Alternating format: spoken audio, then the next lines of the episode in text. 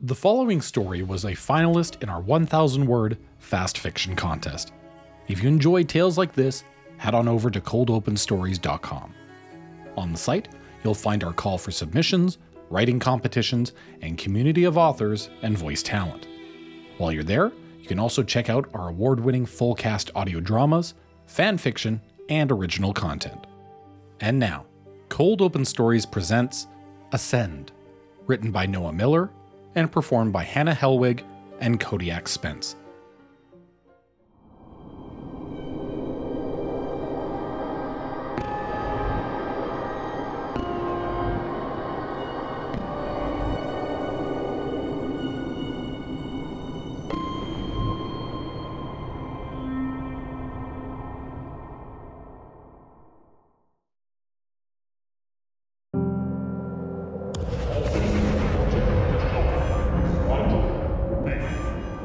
All citizens report to the nearest shelter. The clouds burned as God forced its way through the atmosphere. He watched with awe. She watched with fear. He was Quinis, Magus of the Congregation of the Exalted Sun, and she was Arbites Helena of Cambridge Hive, 3rd Precinct. Moments ago, they had been at one another's throats. Helena's lasgun blasting a chunky, dripping hole in Quinis's side, and Quinis's bone blade buried deep in her shoulder.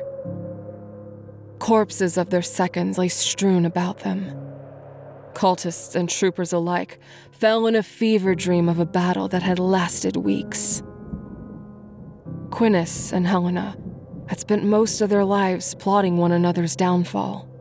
Starting small with arrests and investigations, slowly gaining momentum and becoming assassination attempts, bombings, poisonings, and any number of underhanded tactics.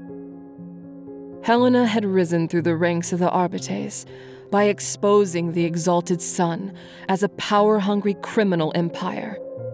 Their true nature always eluded her.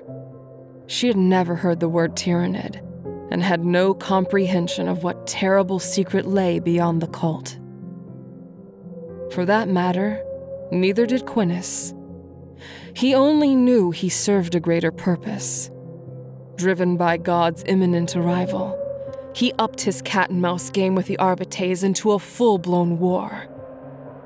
Helena welcomed the violence. If the congregation wanted war, it only meant she'd be able to kill them more openly.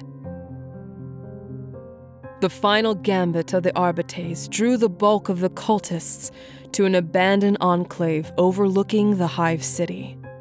Thinking this to be an emergency governance bunker, they were greeted with the full force of the Arbites' hardened soldier police. Far from the Hive, this battleground gave the rivals a perfect view of the Tyranid arrival. Here they both stood, weapons now hanging at their sides. The righteous fury that once drove them both shrank before the vision of a bioship blackening the cityscape in shadow and fire.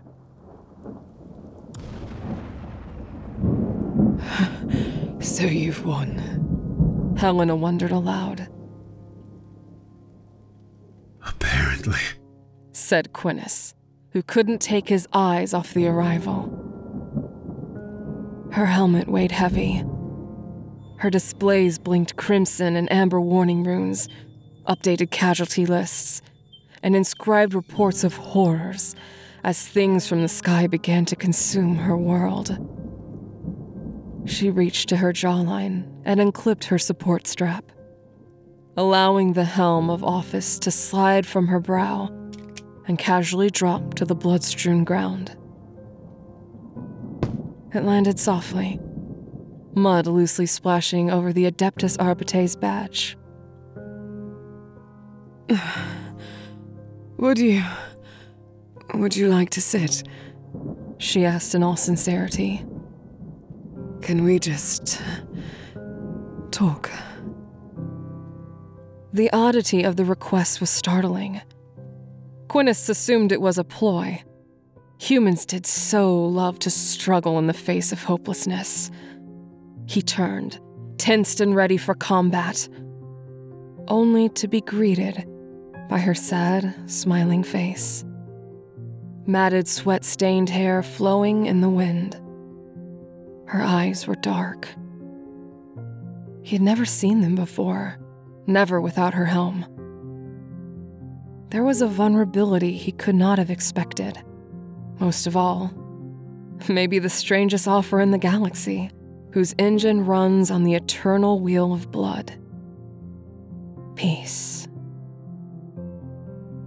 I want to understand you before I die, she said. Of course. He acquiesced. The stim injection hissed. Her skin sizzled as the med spray sealed her wound with a superheated foam. She offered her med kit to Quinnis, who waved it away. Hell of a wound to just walk off. What are you? Mutant? Xenos? She asked. Xenos, I assume. I am just one small part of the Godhead. Never took you for a true believer. Thought you were a con man. She watched him flinch. That seemed to wound Quinnis. He paused, considering how best to respond. How were you selected for your position, Arbites? He wondered. I was gene bred for traits that favored law and order, then proved myself through deed and devotion to the Lex Imperialis. She tried to take pride in that statement. She failed. Oh, we're alike. I was designed to love the Godhead and spirit this world to ascension. He saw defeat in her eyes and tried to cheer her up. I do find it beautiful that even the non believer will be rewarded. All the fighting we did over the years, you'll ascend right along with me. When you say ascend, you mean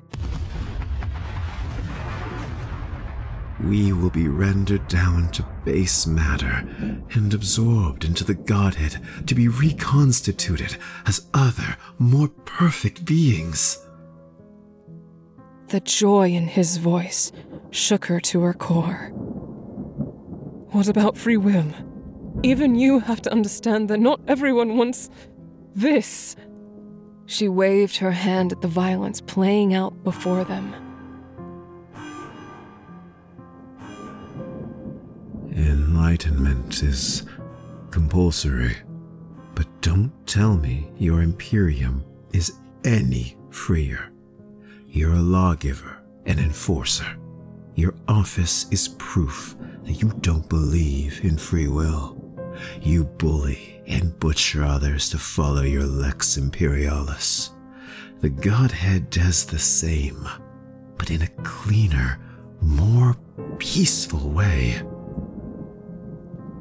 I can hear the screams from here, Quinnis. Oh, yes, there's violence now. Your way would see terror spread across generations without end. Your children and their children would all suffer and die in darkness. With ascension, you and I will become part of beings that know harmony and peace. We'll work together. Our children will sing with a single voice. In time, the entirety of this galaxy will sing with them. And then, it will be saved. Does that help you understand the gift we bring? You've just found fancy words to explain to me that I'll be eaten and die. His lip quivered. Her hatred cut him deep. Quinnis reached out, gently touching her hand. taking it as a preacher would in prayer with a congregant. I know you don't believe, Arbites, but we're the heroes of this story. We're the saviors of this galaxy. And we love you. The world darkened above them as a swarm of white acidic grubs descended.